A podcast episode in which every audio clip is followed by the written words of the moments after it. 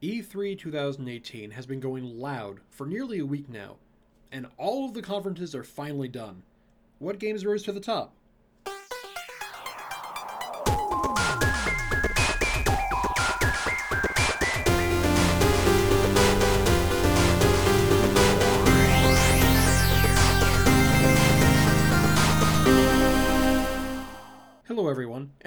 Back to the Sprites and Dice podcast, where we talk about gaming news, reviews, opinions, and thoughts, all in 45 minutes or less. I'm joined here by Otto, who holds a new title for us at Sprites and Dice News Writer. Hey there. If it's not obvious by this point, this podcast will be dedicated to video games, and that's explicitly why Otto now has the new title E3. I taped his eyes open and forced him to watch every single live stream.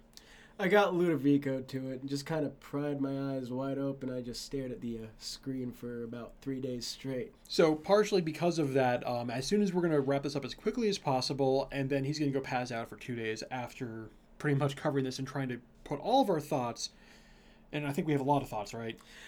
Uh, I would say a boatload. A boatload. Um, so, the Sprites and Dice cast, again, a lot of us have real jobs at other work and otherwise. A lot of us were kind of sneaking glances at our phones, or we kind of had it on in the background on YouTube, and we had a Facebook chat for just our group of friends yelling at each other as individual things were coming out, conferences, taking notes, trying to write these articles between regular events. And there's just a lot here to cover. Yeah, I just yelled in caps lock through that group chat way too much. I think you did too, and the fact that I think Adam Adam actually was caps locking it sometimes, which says a lot. oh, does he not get as excited? I know you've met Adam. Ah, yeah. Uh, he's not gonna like that. But um, it's it's gonna be there's just there's a lot here, and it kind of started off high octane, and just kept going the whole time. Every time I thought that there was finally gonna be a lull, there really wasn't, and things just kept going quick. So again, 45 minutes. For the sake of keeping things efficient and as quick as possible, we're going to go through the conferences in chronological order. We're not going to cover every single game because if you watched Microsoft, for example, we would spend the entire podcast just on one conference.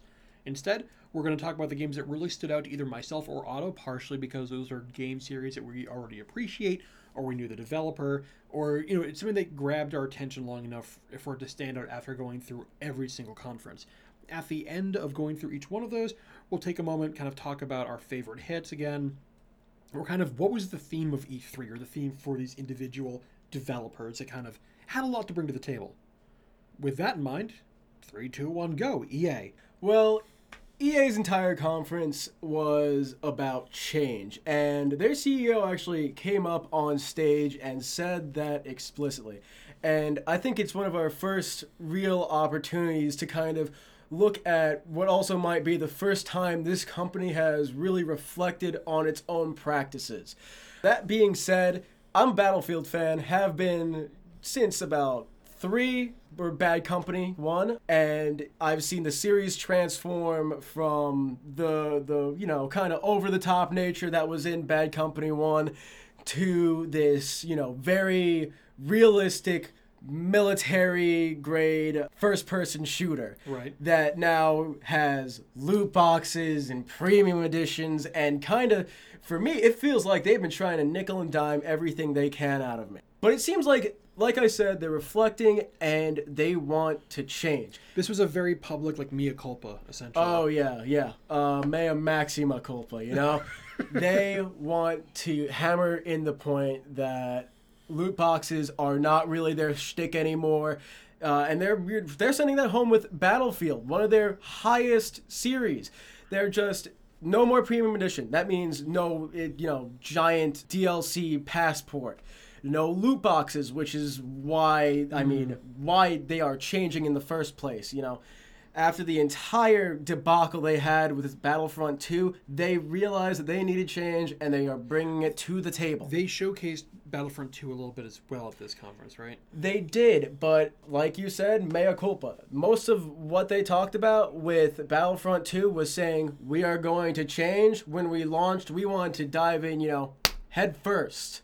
And now we have to step back and reevaluate themselves. And they are, and hopefully that'll mean that Battlefront 2 will one day be a game that I would want to get. They want to tell the individual stories, especially of, well, Not all white guys. Let's just be honest. Yeah.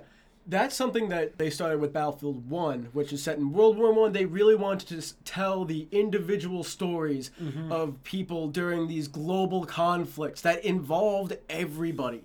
You know, at the time that these conflicts were happening, not a single person was excluded. Mm-hmm. Everyone knew what was happening. I mean, they were the world wars for a reason. Yes. You know? That being said, they're continuing that kind of war story format where they're bringing persons of interest this time. I believe that in Battlefield 5 now, they are actually basing these war stories off of real people. Yes. So I'm very interested to see how they pull this off, but I'm even more interested to see how they pull off their multiplayer. So right. really, really, really excited for that tight shooter uh, gameplay that I've come to expect from uh, Battlefield games, especially in the World War II setting. I'm a history buff. World War II games are fantastic. Co- COD 5 is my favorite. Okay. So this can't wait. I think I think that out of their entire conference, this is the game that's going to be remembered partially because of the blowback from fans and the conversation starting. But we'll cover that right at the end there. The, one of the last big ones I remember was Anthem, which again looks really cool, but I'm not really chomping at the bit for. Like it looks amazing, but I would want to see more in depth before I really kind of jump on that horse. Oh, absolutely. There have been so many comparisons between that game and Destiny, and I gotta say, after seeing gameplay, those comparisons aren't totally unwarranted. They're both sci-fi games where you're some where your character is in this giant mech suit. Well, in Destiny, it's not as much of a mech suit, but you're still in this big old plate of suited armor, and it has these RPG elements while still being a first-person mm-hmm. shooter. You know, the damage counters that pop up every time you hit an enemy, enemies that are bullet sponges. You know, stuff Right. like that, and it's stuff that that like that. EA and I, I, who's developing Anthem again? Bioware. and BioWare. BioWare. Forgot about that. Well, they have they have a lot to work towards after their Yeah. uh, after their last game. So I think I know you want to get to a very particular conference. So jumping f- over that one again, I think Battlefield Five is going to be like kind of the big clincher. Microsoft. This is when I had a chance to finally start really watching the conference in full, and Microsoft wanted to go with just hit you as fast as possible, as quickly as possible. 50 games in 90 minutes. Some were really a flash in the pan. Some were teasers. Some had some actual gameplay. They jumped around a lot, and they, they kind of played to a lot of their big hits. Again, a lot of them were just teasers. For example, Halo. They showed Halo Infinite. Cool. Mm-hmm. What does it mean? Nothing about the Who actual knows? game. But they showed Master Chief's helmet, and that was enough to get me hyped. Ex- Exactly. they're, they're kind of relying on that for some things, but on other ones, they actually kind of went a little bit more in depth. So, one that I'm going to jump to because I'm a huge fan of the series. For my 16th birthday, the first M rated game I was ever given, because it came out that same week, was Devil May Cry 1. Mm. And so I kind of have that kind of special attachment to that series. So when Devil May Cry 5 shows up, I was super excited. It made me really happy. They've got that really cocky attitude, fun feel to it that's partially ridiculous. Kind of makes me shake my head like you are being such children, but at the same time you love it because of the power fantasy of it and doesn't take itself too seriously. I love that the, the director came out and actually like showed his excitement for it. Um, it'll be really cool to see how they continue that storyline. It looks going to be fast, tight gameplay with lots of ridiculous monsters. It looks like there's going to be a lot more happening on the screen in terms of just ra- raw effects. But again, I will need to see more for that. Some other kind of quick flash in the pans that really wowed me. One would be We Happy Few. Oh, we happy few. I have been looking, or well, just looking out for this game for I think the past two years. I remember back when it was just in pre-alpha They or something. showed it very, very briefly, not at this PAX, but PAX East a year ago. Yeah. um, and it had a line. So the fact that I was like, oh wait, it's not out yet, but I, I they actually showed a trailer of a little more of the story stuff. It looked really nifty. Sekiro, Shadows Die Twice. Mm-hmm. Anything from From Software is immediately going to get like a, a reaction from a very large part of. Well, from a very dedicated fan base. You know, anyone that's picked up a Dark Souls game and didn't get the, you know, crap knocked out of them enough to put it down loves FromSoft. They can. They have a group that they can rely on when it comes to new games, and uh, I gotta say, Sekiro looks like it could be something akin to Dark Souls, but with a bit more spice, a bit more of that flavor. You know? Well, like let, let's, let's be honest. Let's go back to Bloodborne. Bloodborne is essentially Dark Souls, but if you talk to a Dark Souls fan, they say, "Hell no, it's an wildly different game." Mm-hmm. From the outside, You are a dude. You're to get beat up a lot trying to figure things out, and then you'll eventually win through just attrition. But there are enough differences, and it looks like that same way there. Um, Yeah.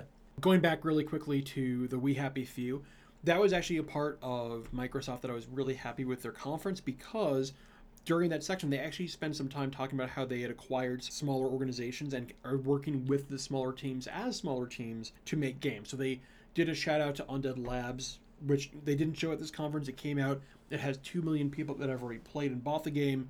So they were just kind of saying that. They said that Compulsion Games was now owned by them. Ninja Theory Ninja Theory. Ninja Theory was Really? purchased by them, which that really kind of got people because they are really well known for Senua Hellblade. Mm-hmm. So we'll see where that one goes. Uh, Metro Exodus. Boy, oh boy, I have. So I played the first two Metro games. I'm funny with series because I don't want to jump into them whole handedly and like get sucked in until I play the game. So it looks really cool. I like the fact that it's going to be coming. It is a nuclear apocalypse set scenario, but it's coming f- not from an American perspective, which I appreciate. A Russian perspective. Yeah, which I want to get involved in that world. It looks very pretty. It looks like it's got a lot to it. Moving quickly, speaking of apocalypses, we did have um, another kind of the first reveal of Fallout 76. A little bit more here, but again, we're going to save that for the next conference. Oh, they did show the division, but again, we're going to save that for the next conference. uh, Dying Light 2. I missed Dying Light 1. So when I saw this game and I saw how they went into detail about how your choices are going to create dramatic effects, that got me immediately. Dying Light 1 was. I, I think the selling point of that game was not only you're killing zombies, because it, it, that game came out during a time where every game had zombies in it, you know? This game was you can not only kill zombies, but you can kill zombies by, you know, jumping on their face and then doing a flip off of it. You can just parkour and kill zombies and run off and skedaddle and do whatever. And the fact that they're, you know, that game didn't have an extremely strong story. All the storytelling was in that game was actually done over a walkie-talkie. This looks like they It's are gripping. really, really trying to get players to think about one choices that you never had in the first game Right. but they're still keeping with that core gameplay where you can just move around real quick around this massive cityscape packed to the brim with zombies. Mm-hmm. Absolutely. Ah, let me see. Was there anything? I mean, there, again, there was so much there. Um, they you know they showed off Ori and the Will of the Wisps. They showed off the um, Captain Spirit by the Life is Strange folks. Dontnod. Um, they showed off Tunic. A lot of really good shout outs to a lot of indie games happened. Like literally, they showed about five seconds of gameplay over and over and over again. They were going for this excess. They're saying, "Hey, look, we are the place where you can go for everything." They did a small shout out to Game Pass. Um, Mm. Game Pass, yeah. So they, they were definitely trying to say, hey, look, we're here for it. We're, we're going to kind of everything. We're going to try to cover everything, which worked for them, honestly. But as we'll see when we talk about other conferences, because of that, nothing really stood out by the end of it when you had other conferences that really focused in. They had Gears 5, but I can't really name anything else. Oh, okay. So the Gears Five thing, actually, I love the Gears of War series. When I, I used to, I played that religiously for a little while. However, they it was kind of watered down. They tried this thing where they did the Gears pop, which I would just kind of shook my head at, where they kind of have this. A, a chibi version of the game using Funko Pop, Oh, and I then they know- showed Gears Funko Tactics. Pops, yeah. I like tactics games like XCOM. That'll be really cool. And then they went into Gears Five. But at that point, there was so many games shown, I had fatigue. yeah. Um, oh, and of course, the one thing that we almost forgotten, Adam would have killed one of us if we didn't mention it, was the final trailer they showed with no actual gameplay. The gameplay is starting to leak from press people on the show floor have been able to actually play the game or see gameplay in action.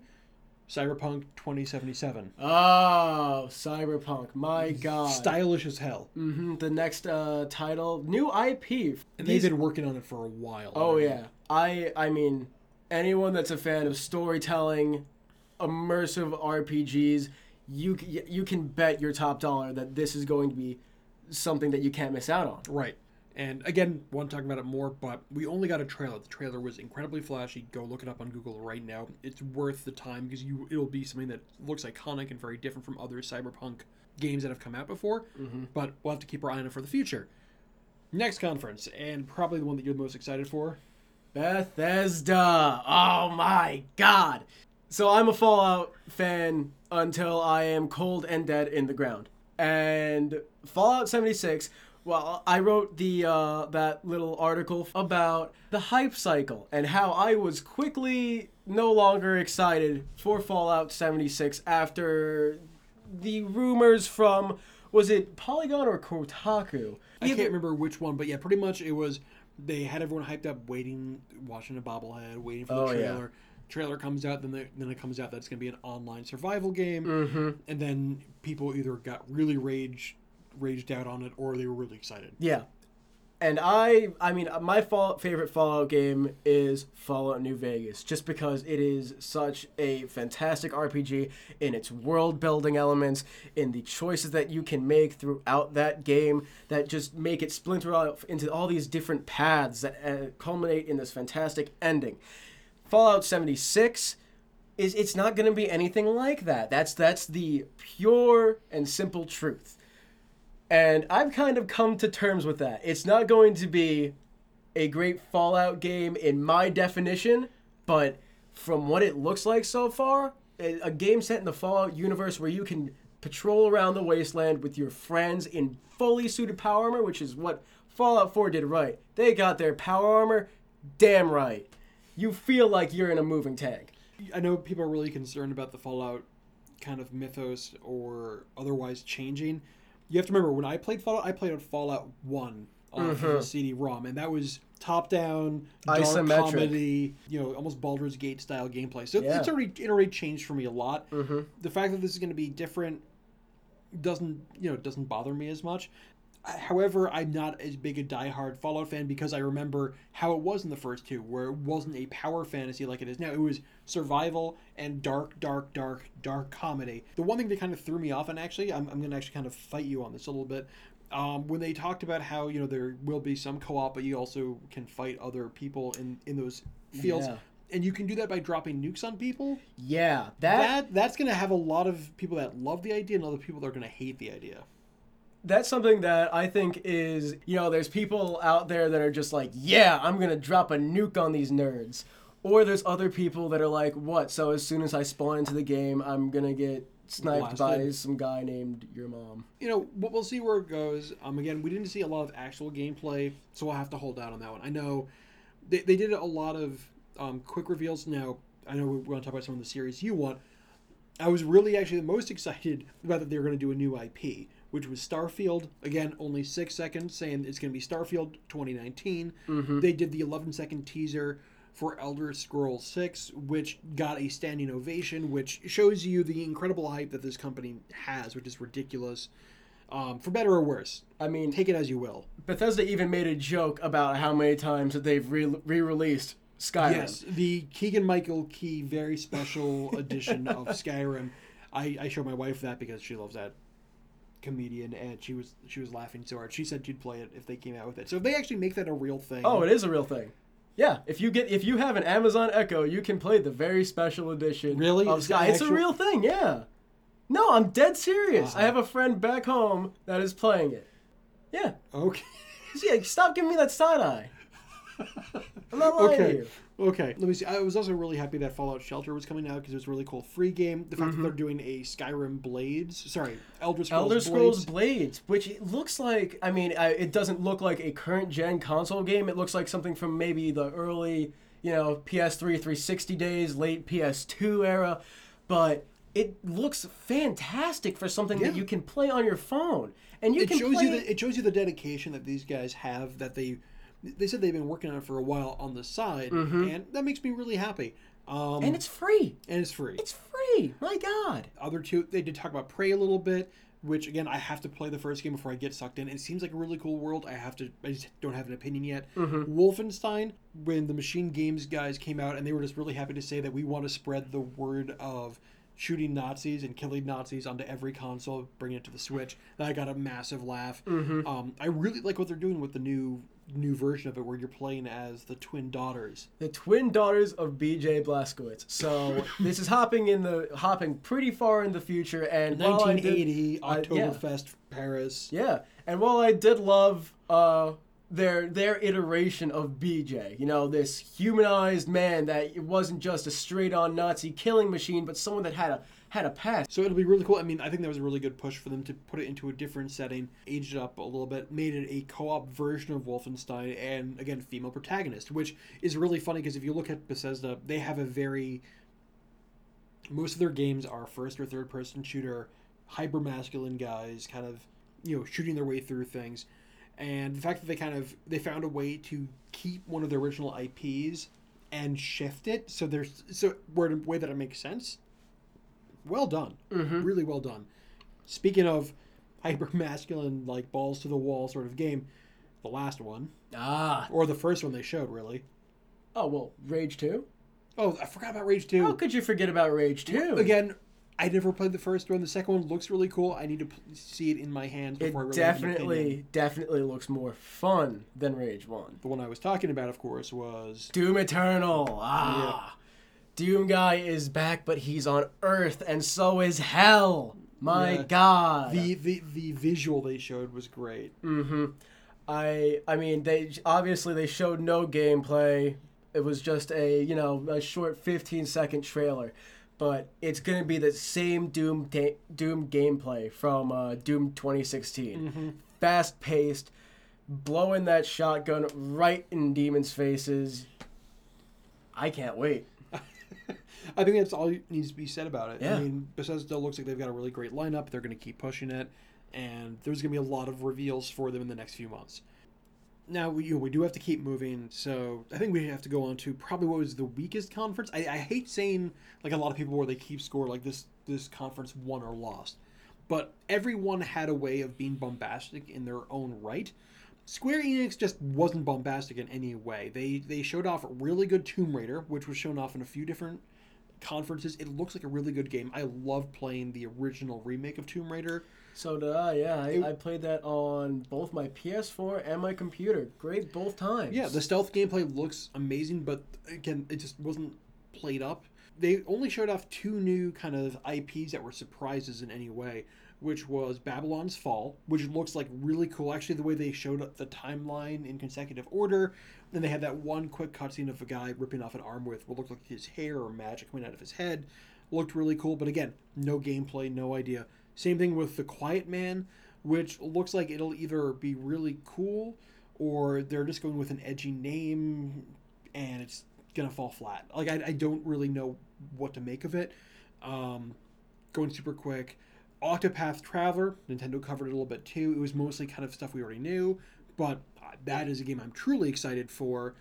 And of course, the big one, Kingdom Hearts. Yeah, new Kingdom Hearts 3 trailer. We have been waiting for that game for, I think, geez, Kingdom Hearts 2 came out in 2006. So, uh, 3 is going to come out 13 years later. So- So, a whopping 13 years. To be fair, in the last few years, we have had you know Final Fantasy 15. We've had Shadow of the Colossus and The Last Guardian come out, so there have been some kind of big revivals. But the thing about Kingdom Hearts is that it's been like teased and hinted, and kind of they've pulled out the last one. They've kept like remaking two over and over and over and over. I mean, there's, over you know, over and over. 1.5 plus and over 2.5 HD. There's so many versions of Kingdom Hearts. So for me, I needed something to really wow me, to really take my socks off. And it was like, oh, hey, it's back in college, me playing Kingdom Hearts again. And actually, it was funny because they showed it in Microsoft, and part of the sound cue cut out. Like they tried layering on one of, which made some of the kind of epic looking battles look really. They, they fell flat without that sound cue. Um, the trailer they showed for this part was better, but again, it's one of those things. Where I'm not a diehard fan, and they're not doing a lot to make me want to play the game unless I'm a diehard fan. Like they showed off some storyline from the original play characters, and Oh, I still vaguely remember a few of them. But I haven't kept up on the lore. I still haven't kept up on the lore. So Yeah. for me, and I think this is something that Kingdom Hearts is really going to have to think about in the next year. How are they going to pull in new players or players that have jumped away? Well, I think that's where Disney steps in, really. With them introducing a Frozen World, Monsters Inc., uh, Tangled, Toy Story, they have all these uh, new worlds that really uh, means something to a younger generation of players. And I remember when I per- first played Kingdom Hearts 1, it was when I was a kid. Right. And I love Disney movies, and that's part of what hooked me into it. It was just the way they shot the trailers. It, it was it was pretty much they, they just, it was a cold open essentially. Yeah. They jumped in and they said, "Hey, here's Frozen. Here's here's Wreck It Ralph. Here's," but they didn't really give you any feeling for the stakes. So unless I knew the storyline from 12 years ago, Oh, yeah. I had no way to pull me in. So they have to fix that. Mm-hmm. We should talk for about 10 seconds about the joke conferences. Um, Devolver Digital is infamous for the joke kind of parody satire that they made angrily um, a year or two ago. Um, they, they tried pulling it off again this year. I heard people on Twitter talking about it in a way that I think makes the most sense, which is you have to imagine it as a parody political sketch from Saturday Night Live about political figures. Like it's not trying to do anything serious. It's just doing it. However, there was another joke conference this year, and I think it did better. Oh, it did much better. it did a lot better. that's all I'm going to say. Again, Sprites and Dice, we cover a lot of indie games, and we like Tiny Build because they cover some really weird, really zany games that can be a lot of fun. Um, you know, Streets of Rogue, Mr. Shifty, um, Hello Neighbor, all Yep. these sort of really weird Graveyard Keepers coming out soon. And what they did is they did a rock musical press conference for about Eight and a half enti- minutes? It was eight and a half minutes long. Seven minutes, seven and a half minutes was the actual kind of rock opera joking where they were talking about releasing a game for EA, for sorry, for E3 and trying to get it ready in time. And then it kind of did a go watch it. Just go watch it. It's it's funny. It's a joke, especially if you like musicals or those sort of joking episodes on Buffy, things like that. They poke they poke fun at Fortnite and the current game industry, And and, the they did it right. Yeah, they did it well. did It it wasn't too well. long. Yeah. And then they did show off a minute of their new game, Secret Neighbor, which go see the trailer. Um, it's based off of this game, Hello Neighbor, where essentially you're trying to break into your neighbor's house because he looks like a creepy guy. and You're trying to figure him out, and he's it's slightly horrific Mhm. in it in its way of trying to play. But in this one, one of you is actually the neighbor. So It's an interesting game of cat and mouse. Yeah. Moving on, that was nice and quick. Uh, Ubisoft. Now, Ubisoft had some heavy hitters that they really wanted to go in for. Beyond Good and Evil, which brought down the house last year. Oh yeah, I remember seeing Beyond Good and Evil 2 for the first time last year, and I I didn't even know what Beyond Good and Evil was. I'm the youngest ki- person here. Mm-hmm. Beyond Good and Evil 1 came out in 2003 when I was only eight years old, so I had no Oh, damn idea it. what it was when it came out. But Beyond Good and Evil 2 looks absolutely fantastic. This massive open world. It's insane, the absolute scale of this game. And I watched a bit more of the gameplay of it, or at least the devs talking about the gameplay. And there'll be, you know, this clean uh, transition between fights on the ground and fights in space. You know, fights in midair on traffic in this bustling cityscape. They are going all in. Is either going to really boom or really bust. That's Yeah. all I have to say. It's, Oh, it's one of these kind of. Whenever you resurrect a game that old, it's going to be boom or bust. And again, we are talking about Kingdom Hearts. Kingdom Hearts has kind of lost its momentum. Beyond Good and Evil is keeping it. Uh, Division 2. Now, this one in the Microsoft, they kind of tried doing a scripted mission. A lot of people really don't like it when they try doing scripted, fake teammate banter. Yeah, I mean, I tell you, I when they talk to each other, it's like a, a robot. It's like talking. It's like having two like Cortanas, you know, just facing them next to each other and having them, you know, try and communicate. So the Ubisoft one shied away from that, and they actually showed um, a little bit more gameplay. They talked about the gameplay, talked about the end game, a little bit more about the plot. It's seven months after essentially what happened in the first game, but you're in Washington D.C. It's summer, so it has a very different atmosphere. It looks really cool. Um, honestly, Division was a sleeper hit for me. I really loved it. One of my favorite articles I've written came out of that because of the Dark Zone and how you could be a complete jerk in that game. So I'm really excited to see where they go with from that. I'll be on that game. Mario and Rabbids is getting a expansion that the people on the ground that have played it have said is going to be super tricky, uh, really in, in depth. And I really like the presentation where they brought out and they composed it live to the gameplay being shown in the background. With Grant Kirkhope, yeah. Yeah, really, really well done. Um, Starlink. Starlink is trying to be the new Skylanders in some ways. Yeah, you can build your spaceship, plug it into your controller, and boom, it's in the game now. But now, but it looks a lot more seamless the way that they're shooting it. Mm-hmm. Um, and honestly, I miss Star Fox style gameplay, which That was the big reveal. Yeah. Where suddenly they, they kind of cut away and they show Star Fox.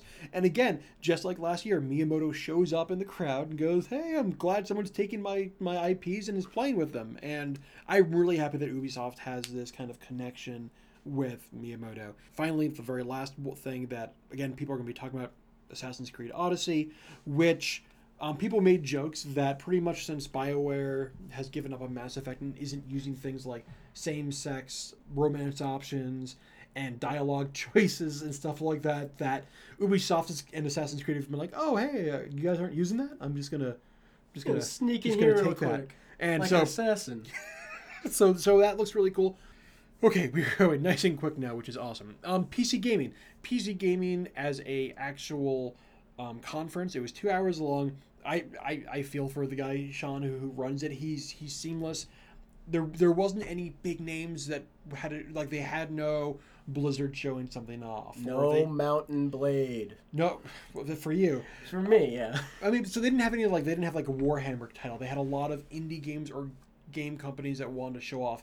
I really like the idea of Two Points Hospital. It had a lot of really fun humor to it. I like simulation games. I the jokes about the the monobrow virus, where the monobrow can actually is an infestation where people come in trying to have you fix their monobrow, but the monobrow can actually jump off and start breeding, and they run around like inchworms. You have to stop them from infecting Uh, your entire hospital I need to rewatch this conference. it looked really good. Um, Ooblets, which actually got a lot of press last year, which is a cross between like Stardew Valley and Harvest Moon mixed with Pokemon a little bit. It looks a very little cute, bit, yeah. It's Animal Crossing. really cutesy, really like colorful. Doesn't seem like anything you gotta take too seriously. exactly. And then the one that kind of threw me out of left field that I thought was fantastic that I can remember, Maneater, which is a game that is a first person or first shark action MMO open world where you are a man eating shark off the southern coast of America eating people. And there is actually a shark skill tree, and you will level up.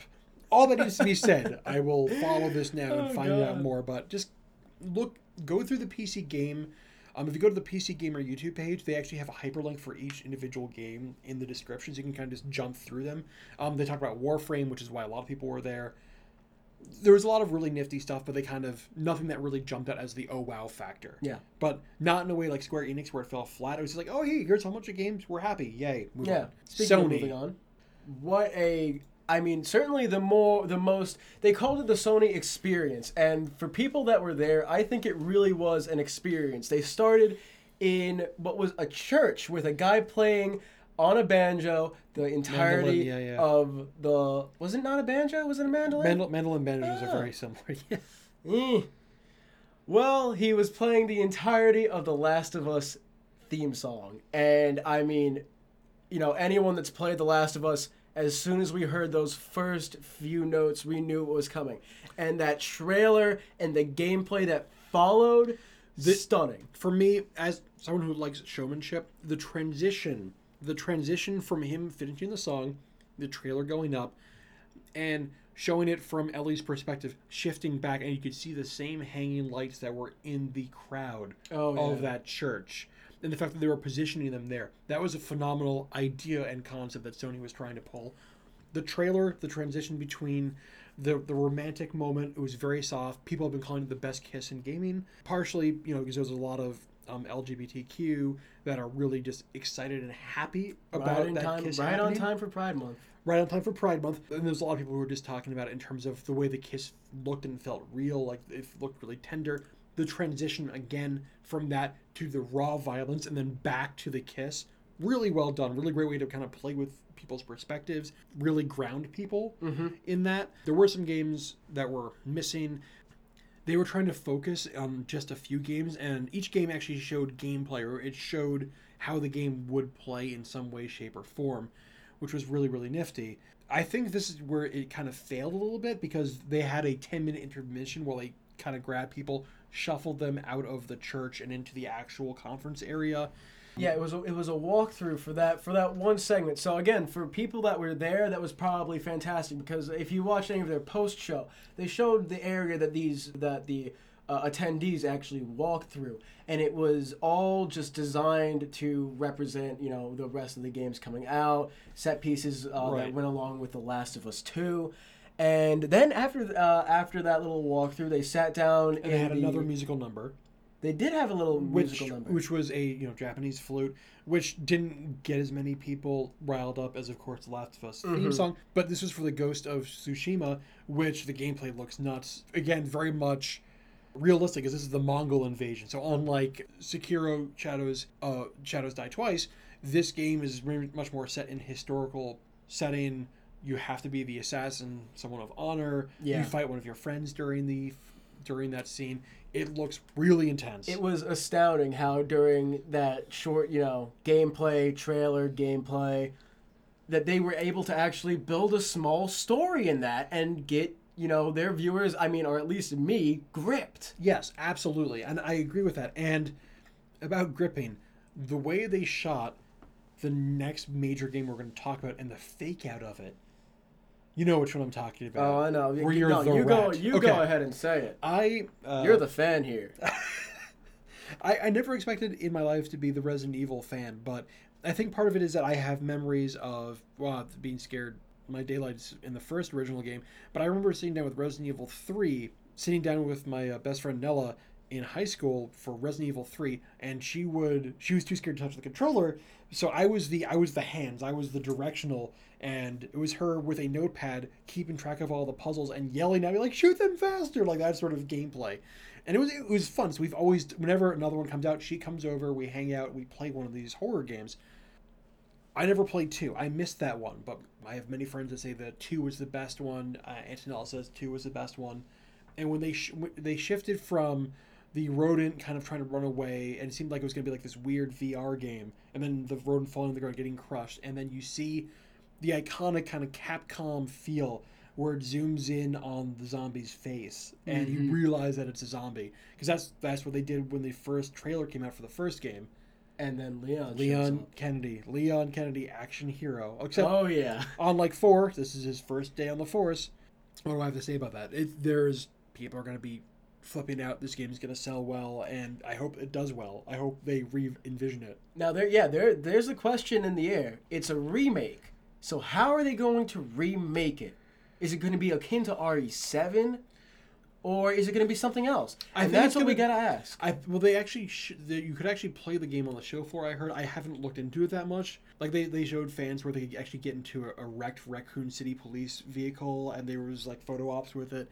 Yo, um, yeah, that's which looks really That's cool. sick. but when they redid the original Resident Evil onto the GameCube, they actually remade half of the mansion. They added in the the red zombies, the ones that you know got more skeletal. You had to actually Mm-hmm. light them on fire to kill them after they went down. The Crimson Head zombies. That's it. I think there's going to be more like that, where they will remake the game, but they're going to keep it effectively the same. But they're Keep really the gonna core. keep the core, but they're going to rip out the seats and replace them with something better. Yeah. Again, we, we just have to. We're going as quickly as we can, guys. Hideo Kojima. Death Stranding. Yeah. And to keep it quick, I'm just going to say Death Stranding like three or four times because I mean, who knows? Death really? Stranding.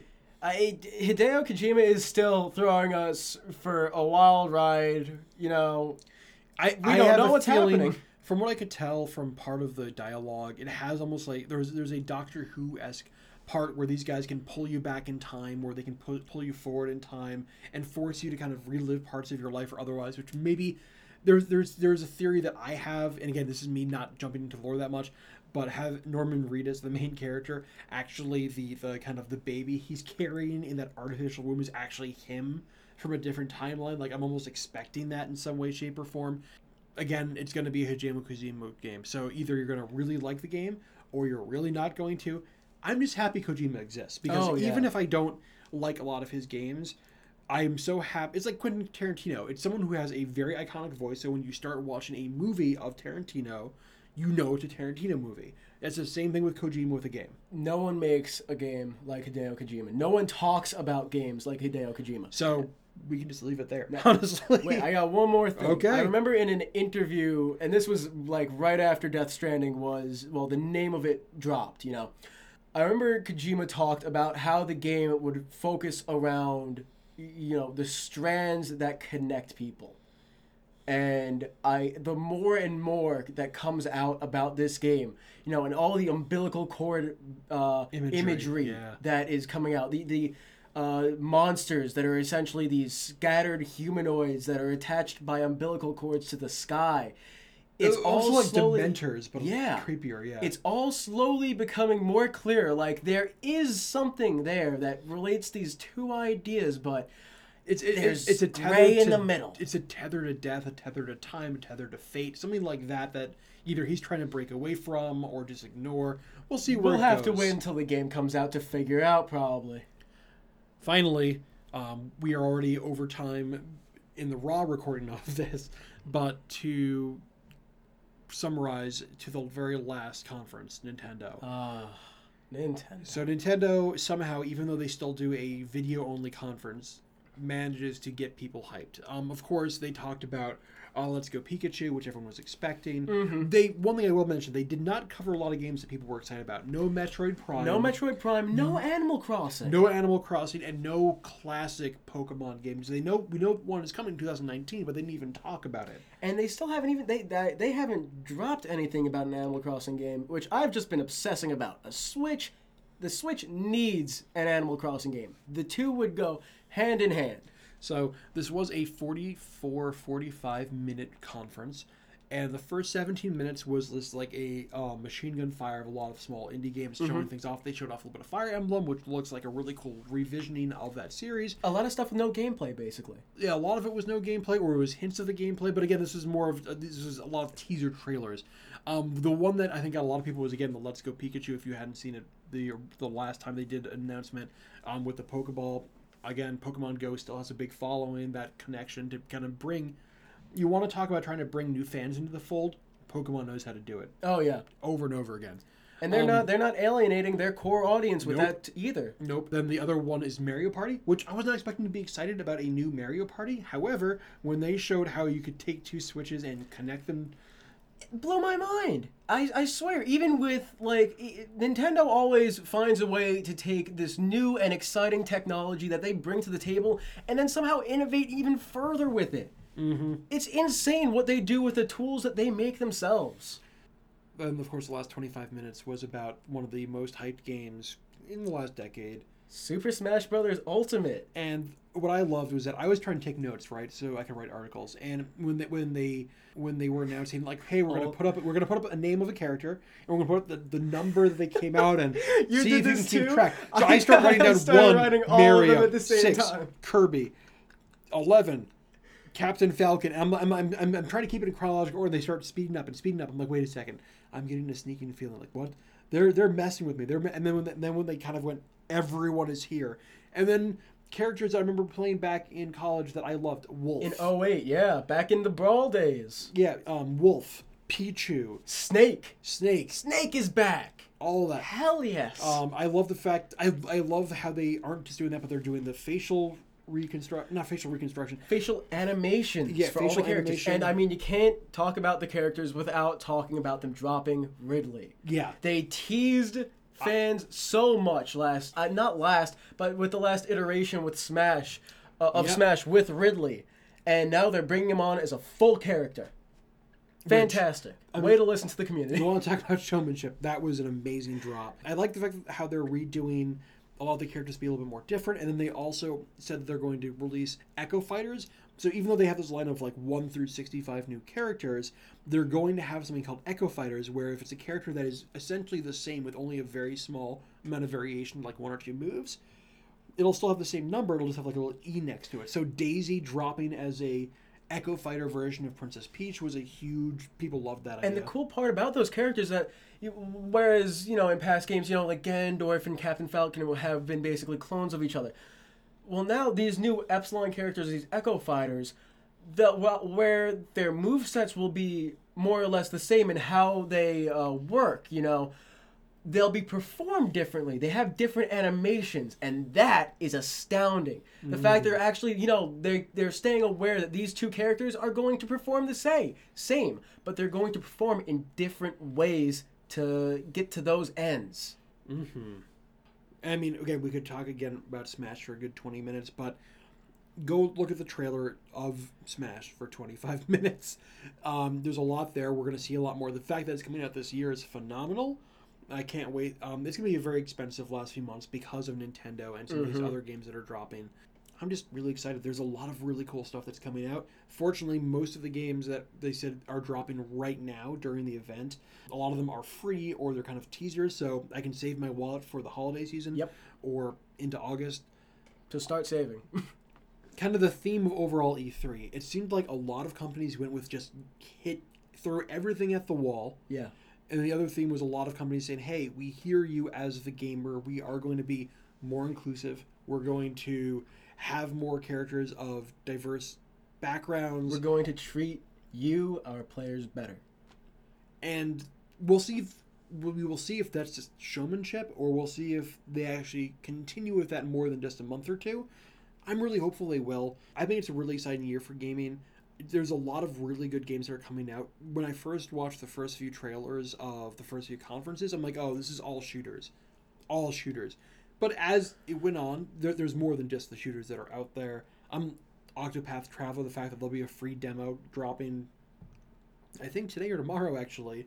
I'm going to try that out because I love good JRPG. Mm-hmm. Um, I'm trying to think. Fall, Fallout Shelter came to uh, Switch, yeah. everything. Oh, um, Fortnite is on the Switch yesterday. hmm Oh, it, that that is insane that it came so fast. And it already has 2 million downloads. It has two million. Yeah. and that. God. Yeah. So yeah, I, you know what? I missed that Fortnite train. I don't want to jump on it because I'm already so late to it. But good on you if you've made it work. I guess.